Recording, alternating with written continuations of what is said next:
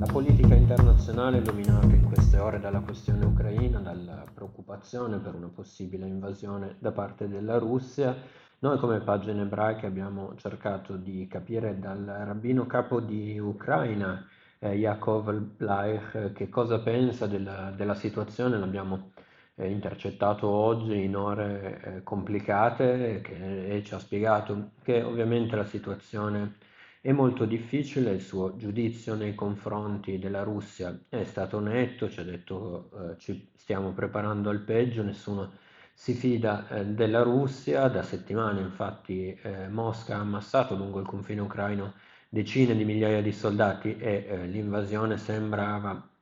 più vicina, poi nelle scorse settimane, se, eh, nelle scorse ore sembra ci sia stato eh, un allentamento della tensione anche eh, a detta del RAV,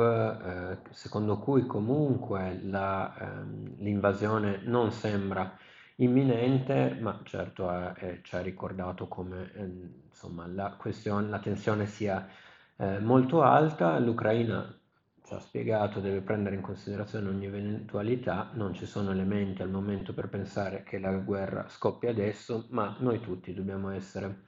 pronti, queste le parole del rabbino capo eh, di eh, Ucraina eh, nella sua analisi fino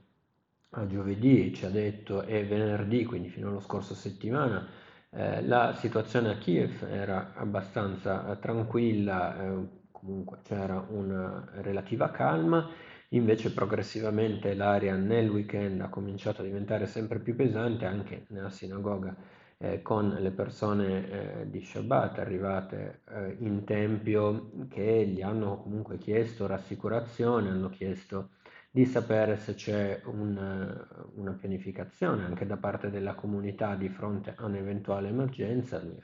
ha spiegato che eh, la comunità eh, intera ucraina si sta muovendo con eh, sia prendendo in considerazione e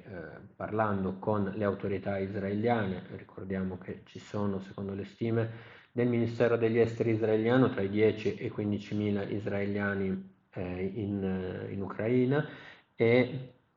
tra eh, almeno sicuramente 4.500 si sono registrati presso l'ambasciata eh, israeliana a Kiev. Eh, ora l- la preoccupazione di eh, Rav Blaich è quella per eh, la ehm, comunità, così come per l'intera popolazione ovviamente, eh, perché un, un'eventuale escalation della situazione, un conflitto, eh, porterebbe eh, una situazione per tutta la società molto complicata, tanto che proprio in queste ore è stato lanciato un, una raccolta fondi per eh, la comunità ebraica eh, ucraina. Lui eh, quello che ha sottolineato è anche l'impossibilità, come dicevamo, di fidarsi eh, di eh, Vladimir Putin, il presidente de, russo Secondo eh, Blaich sappiamo che Putin è un bugiardo e spesso non dice la verità, quindi tutto questo dire no, no, non attaccheremo potrebbe essere una strategia, ti dicono no, no, ma poi sul terreno. E sì, sì, sì, queste eh, le sue parole, poi ha definito eh, tutte le informazioni che arrivano da Mosca come fake news e anche in modo molto chiaro e molto diretto ha definito tutta la Russia di Putin una grande fake news quindi ehm, un'analisi quella del, di Rav Bleich eh, molto molto eh, chiara e eh, contro la, l'atteggiamento di eh, Mosca. Eh, la, è stata appunto lanciata, ci diceva, una raccolta fondi, eh, la situazione per il momento è, ehm, è di grande tensione, però lui, il Rav ha spiegato di essere comunque ottimista per dirla con una famosa battuta, le sue parole, alla fine andrà tutto bene, se non va bene non è la fine. Eh, la nostra priorità in ogni caso è che le persone non soffrano e su questo chiediamo aiuto. Questo dunque l'appello anche di eh, Rav Blaich che è in contatto anche con eh, il congresso ebraico europeo proprio per costruire una rete di sostegno per eh, la realtà ebraica e la popolazione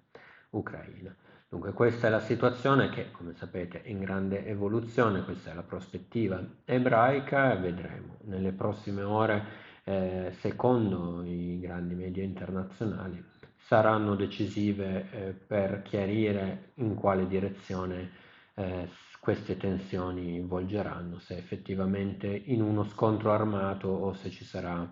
una de-escalation. vedremo dunque. Io vi ringrazio nel frattempo per l'attenzione, vi do appuntamento ai prossimi approfondimenti.